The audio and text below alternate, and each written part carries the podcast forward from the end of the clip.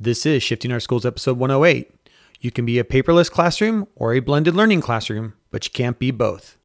Listen up, educators. Are you looking to take your classroom to the next level? The technological shift in education is happening right now. If you're looking to integrate technology into your classroom, you're in the right place. Welcome to Shifting Our Schools with your host, Jeff Utecht.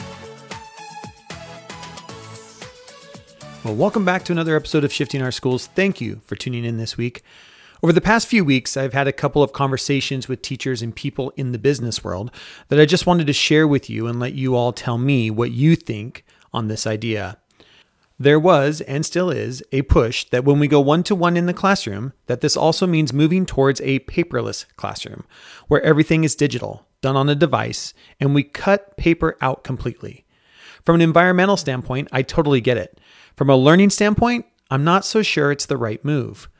When we talk about a blended learning environment, we're talking about using the best the physical world has to offer and the best that the digital world has to offer. It's not about all of one or the other, but the blending of the physical world and this new digital world. Knowing what, when, and how to use all of the tools at your disposal to create and learn from is the best the future has to offer.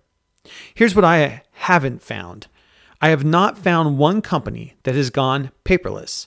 Maybe there is one out there. I'm willing to say I haven't checked with every company, but I have friends who work in tech and non tech companies here in Seattle and other cities, and not one of them lives in a paperless work environment. In fact, I've had people high up at both Amazon and Target tell me they print off paper for meetings because people on devices are A, distracting to others in the meeting, and B, distracting to the person. By printing off the report or research they are working on, they do not have backs of screens between each of them. And get this paper is easier to read. It also reminds me of a story an eighth grade teacher told me a few years ago. She handed out a physical copy of the book the class was going to read, and the students thanked her. It shocked her that students wanted to touch feel, and read a real book in a school that had gone one to one and then proceeded to put everything on the device.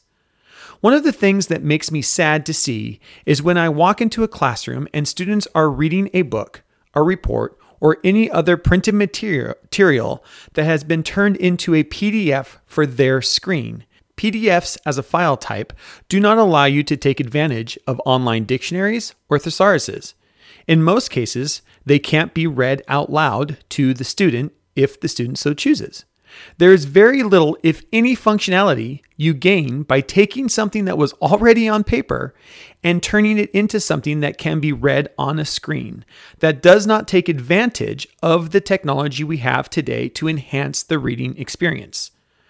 On the other side, everyone I know, have met, or have talked to about this lives in a blended world.